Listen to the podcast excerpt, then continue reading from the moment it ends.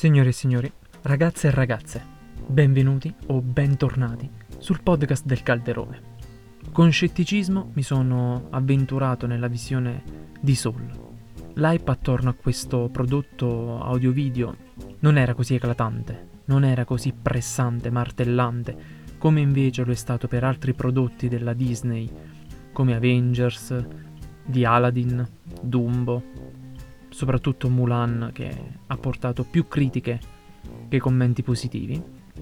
E ieri sera, senza aver null'altro da fare, scrivo alla mia compagna e dico: Ma ti va se ci vediamo stasera Sol?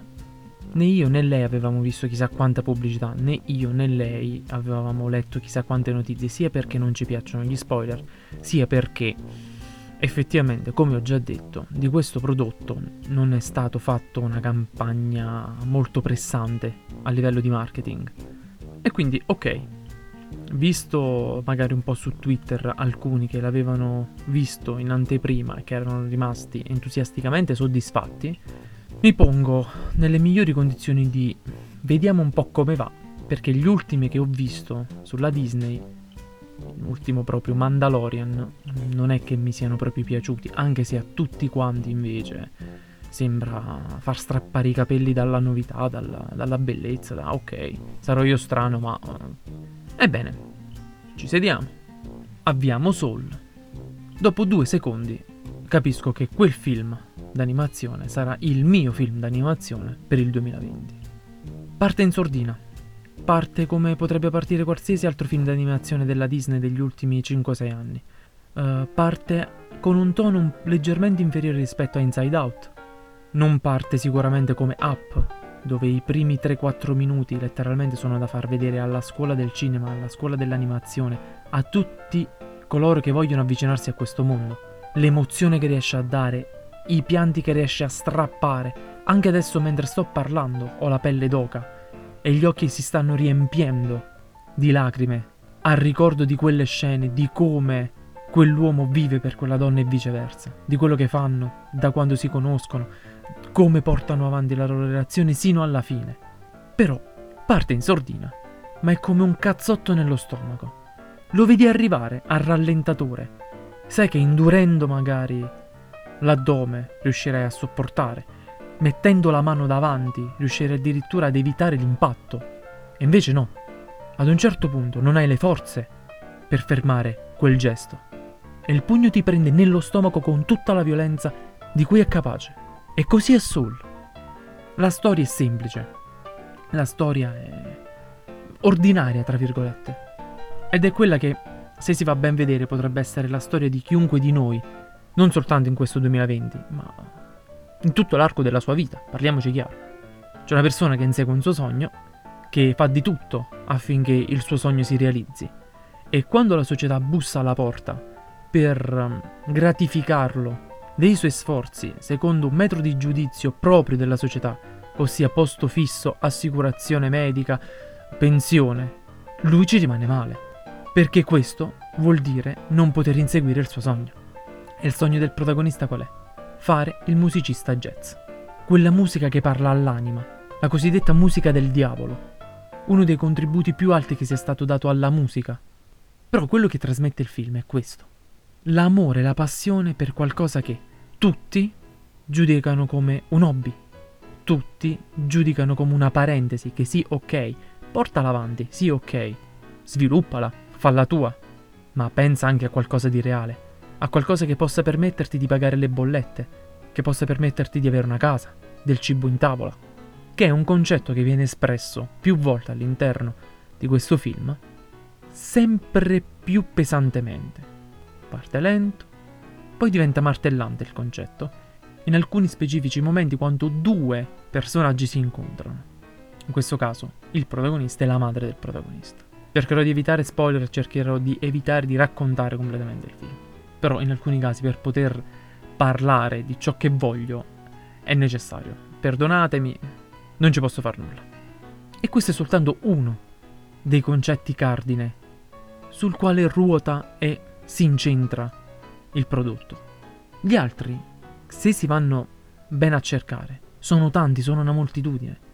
da una visione puramente ateistica di quello che è il processo di creazione di un'anima, della vita stessa, di come un'anima raggiunge un corpo e come questa lo lascia, il destino che ha l'anima prima e il destino che ha l'anima dopo, il processo di accrescimento di quell'anima prima ancora di inserirsi all'interno dell'abito di carne, come viene definito. Il concetto che non vi è un Dio soltanto, o in realtà delle divinità, ma delle entità che sovrintendono alla crescita allo sviluppo di quelle anime da quando sono, tra virgolette, piccole, giovani, ecco, meglio dire giovani, sino alla loro maturazione, sino al loro superamento di un esame per poter effettivamente entrare in un corpo umano, tutto ciò che viene dopo è responsabilità dell'anima che si è insediata in quel corpo. Vi è il concetto della scintilla, che può essere, tra virgolette, equiparato immediatamente allo scopo di una vita umana, allo scopo di un'anima, Seppur all'interno uh, del film spesso e volentieri si cita la scintilla come se fosse un solo scopo, permeante per tutta quanta l'esistenza di quell'anima, sia prima che durante che dopo la vita terrestre. Vi è un personaggio in particolare che scardina questo concetto, che è il numero 22. È letteralmente il personaggio che io adoro. Irriverente, snervante, martellante su alcune sue decisioni e imposizioni, ma anche cieco. Cieco all'evidenza di alcune cose. Forse sarà anche per questo che a me questo film ha preso tantissimo e lo ha eletto immediatamente nella mia testa a miglior film d'animazione del 2020. Le anime non nascono per volontà di un'entità superiore, annoiata, che le getta poi in pasta d'un mondo violento per una colpa atavica di cui nessuno. Queste si creano e hanno un percorso di crescita anteterra, all'interno della quale acquistano la loro personalità, individuano la loro scintilla e superano un esame per l'abilitazione al corpo umano, all'abilitazione alla vita. Questo è un concetto straordinario, perché se ci si pensa, nessuno ci insegna a vivere, nessuno si prende la briga, giustamente, di indirizzarci durante la nostra vita. Alzo le mani di nuovo i genitori, la scuola, l'istruzione. Ni, perché sono sempre frutto di esperienze passate fatte da persone o entità passate, per cui sono sporcate da un giudizio comune, secondo la quale quello è il miglior modo di. In questo prodotto audio-video non c'è questo. Vi sono delle entità, delle creature che indirizzano queste anime in determinate strutture, in determinate case, chiamatele come volete. E ce n'è una che a me ha fatto un sacco ridere e riflettere. Vi è una parte dove due di queste entità stanno parlando tra loro e arrivano una torma di anime appena, appena generate, appena create, che devono essere indirizzate. E questa, con un candore allucinante, se ne esce con una frase del genere. Non la ricordo precisamente, ma il concetto è quello. Voi, non ricordo se sono 17 o quante sono, sarete egocentriche. E le invia in questa, in questa struttura, dove una volta entrate usciranno con la caratteristica propria di quella struttura che traspare immediatamente sul volto, sui modi che quell'anima ha poi di relazionarsi con gli altri e di vivere all'interno del, del panorama di questo multiverso estraneo all'universo stesso all'interno del quale è piazzata la Terra e l'altra creatura, l'altra entità che osserva ciò se ne esce dicendo Sai, dovremmo proprio smetterla di inviare così tante anime in quel posto. Vista la scena, se uno si gode soltanto la scena, passa in sordina. Passa come una frase detta così, giusto magari per riempire un silenzio o fare una battuta, un po' arguta. Ma se ci si riflette sopra, è un concetto pesante, è un altro schiaffo in faccia. Quelle anime finiranno sulla Terra. Quelle anime sono passate nella casa dell'egocentrismo, dell'egoismo, che cavolo è. Questo manifesta quanto la società umana oggigiorno sia egocentrica, concentri tutto su se stessa, concentri qualsiasi cosa sul singolo che fa parte sì di una comunità di singoli, che vive come una singola comunità. Spero di aver fatto passare il concetto che mi frulla nella testa. Ed è devastante. È veramente impressionante come concetto. Io non me lo sarei mai aspettato all'interno di un film d'animazione nel 2020 dalla Disney una cosa del genere. Come anche un un multiverso di questa maniera all'interno del quale vengono create le anime. Perché adesso con il politically correct si deve ballare su un filo che sta diventando sempre più sottile E se sotto prima c'erano i carboni ardenti, adesso ci sono le fiamme vive dell'inferno. Una cosa del genere, dove il periodo è quello che è e la gente cerca risposte da più parti, è potente come idea e come messaggio. Ma questo è uno dei tanti cardini che rendono la struttura di questo film impressionante dal mio punto di vista. Un altro concetto che poi viene rilasciato con il contagocce in una battuta, perché questo film va avanti a battute. Certo c'è la storia, ma i messaggi vengono rilasciati a battute che poi sono i chiodi, inchiodano la barra della nostra anima alla consapevolezza finale che il film ti spinge ad avere, o meglio, che il film cerca di spingerti ad avere. Un aprire gli occhi forzatamente, ma con delicatezza. È un concetto assurdo, me ne rendo conto mentre lo sto dicendo. Ma è così. La battuta di cui parlo deriva da, una, da un aneddoto che viene fatto. E più o meno suona così. Vi sono due pesci, due granchi, non ricordo. Uno giovane e un altro anziano. Quello giovane si rivolge all'anziano e... Io voglio l'oceano l'anziano. L'oceano. Guarda che è quello in cui nuoti l'oceano. L'altro. Questa? Ma questa è solo acqua. No, io voglio l'oceano. Se ci pensate bene, tutti noi vogliamo qualcosa di più dalla vita che già stiamo vivendo. Tutti quanti aspiriamo ad un di più che è sempre più lontano man mano noi lo cerchiamo di raggiungere. Chiunque di noi prima o poi avrà fatto un sogno del genere. Si corre in maniera ossessiva, in maniera assennata verso un obiettivo e questo obiettivo pian piano si allontana. Più noi corriamo, più diventa veloce, più noi rallentiamo, più lui rallenta, ma la distanza è sempre la stessa. A volte addirittura lui accelera mentre noi rallentiamo, ma non decelererà mai mentre noi stiamo aumentando la nostra velocità. Ed è così sempre. Per quanto mi riguarda è stato così per la totalità della mia vita. Ho inseguito idee, progetti, sogni che puntualmente sono, si sono spostati talmente tanto in avanti da diventare irraggiungibili, regalandomi una sensazione di inadeguatezza di quello che sono io, di quello che sono capace di fare, di quello che posso fare, che mi ha, mi ha fatto riconsiderare i passi fatti, il tempo speso per farli, relegandolo a ho perso solamente tempo e spazio della mia vita, per inseguire che cosa? Qualcosa che non realizzerò mai. Perché? Perché non ho i mezzi. Perché non corro abbastanza veloce, perché non sono abbastanza. E ricordate questa frase, non sono abbastanza. Questa è l'ennesimo cardine, seppur è uno dei più importanti, a ben vedere, perché è ripetuto e fatto filtrare più volte. Quante volte non ci siamo trovati in una situazione del genere? Che siano sogni enormi, che siano sogni mastodontici, ma anche cose piccole, felicità momentanee che durante il processo di avvicinamento nemmeno ci rendiamo conto di quanto noi abbiamo fatto per raggiungere quell'obiettivo. Una volta raggiunto, nemmeno lo vediamo. Non assaporiamo la soddisfazione, perché non abbiamo vissuto il cammino nel modo giusto in cui noi avremmo dovuto viverlo, godendo di ogni singolo passo, misurando ogni singolo respiro che abbiamo fatto, con la soddisfazione dell'averlo fatto. E perché tutto questo? Facile perché viviamo una condizione sociale, indipendentemente da tutto, che è volta all'insoddisfazione, perenne, seppur si punta alla soddisfazione momentanea. Vuoi un lavoro migliore? Devi sudare per averlo. Però sai che sudare ti porta a star male, ti porta a farti ricredere, ti porta a non vedere effettivamente ciò che tu stai raggiungendo. Perché badi al... che fatica oggi. Non ce la faccio più alla fine arrivi a perdere di vista l'obiettivo abbassandolo a qualcosa che tu già hai raggiunto per dire, uh, ce l'ho fatta. Poi? E poi il nulla.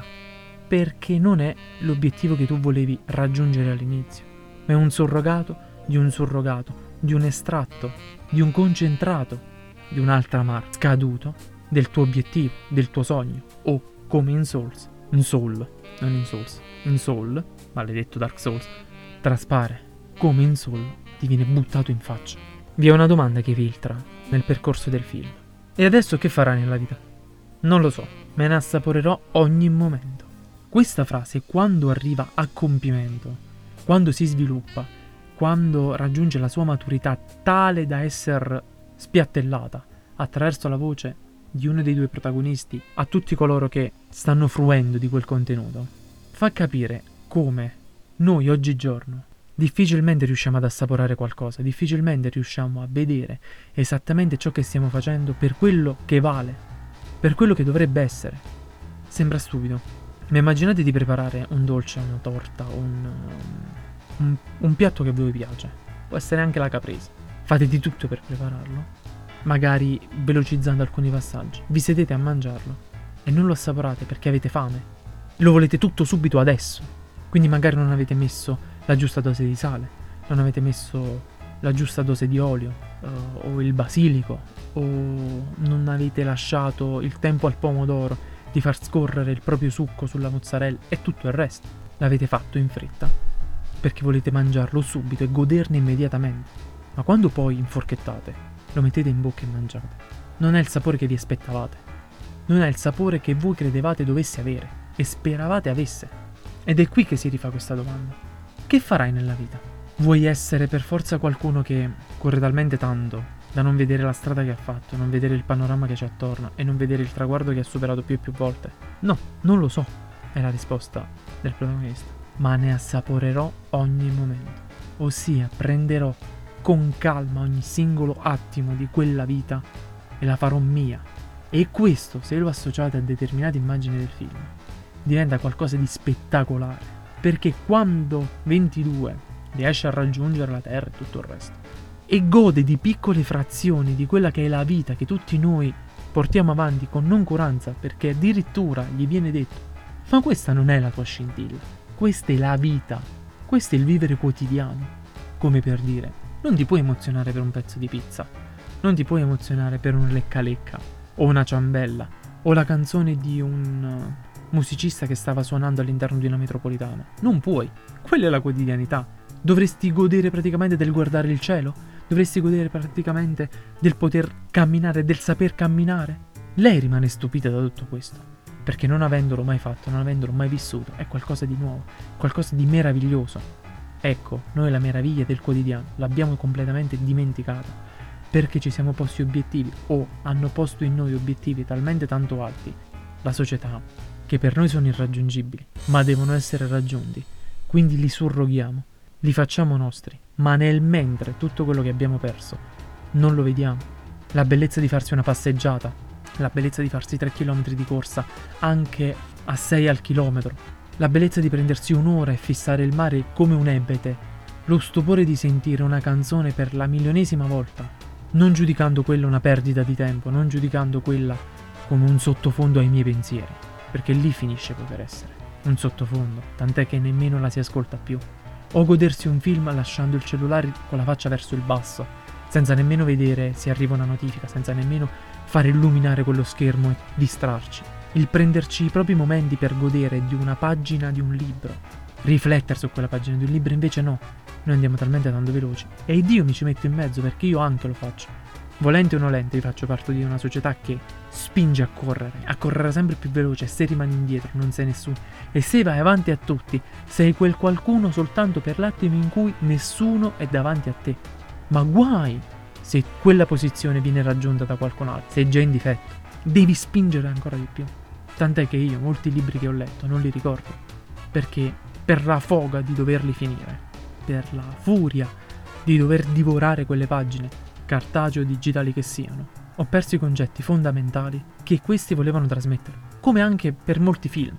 Io alcuni nemmeno riesco a ricordarli. Alcune scene che la mia compagna magari mi ripete come fantastiche, io non le ricordo perché in quel momento, ok, magari eravamo a distanza, quindi io stavo rispondendo a lei proprio nel momento in cui stava passando quella scena, o in altri casi, io me la son persa. Non ho avuto la giusta attenzione a quello che stava accadendo, non ho goduto della giusta attenzione con non ho goduto con la giusta attenzione di quello che stava avvenendo. Ma questo lo si può riportare anche ai rapporti umani.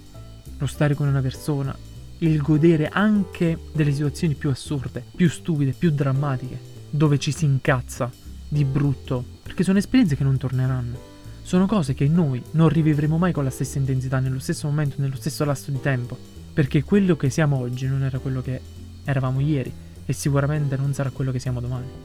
Ho parlato veramente troppo, me ne rendo conto e spero traspaia quando a me questo film è piaciuto. quanto è stato capace di rassomigliare ad un cazzotto nello stomaco, con talmente tanta violenza, come ho detto all'inizio, da scrollarmi da quel torpore che mi si era posato sulle spalle, era sceso nella car- carta vetrato le ossa, penetrato nel sangue e affondato nell'anima. Vi voglio lasciare con un ultimo concetto, che in realtà è derivativo appunto da, da Sol.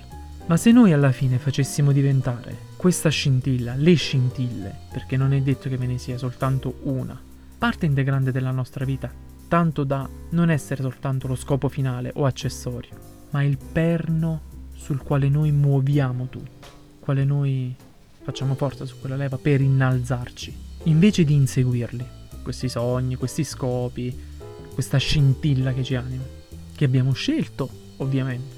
Perché non la viviamo? Perché non li viviamo? E oltre a questo, come poi ovviamente, guarda un po', ciccia fuori durante il film. E se questi scopi non fossero punti di arrivo, non fossero preimpostati da qualcuno, dalla società, da chiunque altro, ma noi stessi ce li costruissimo nell'arco della nostra vita?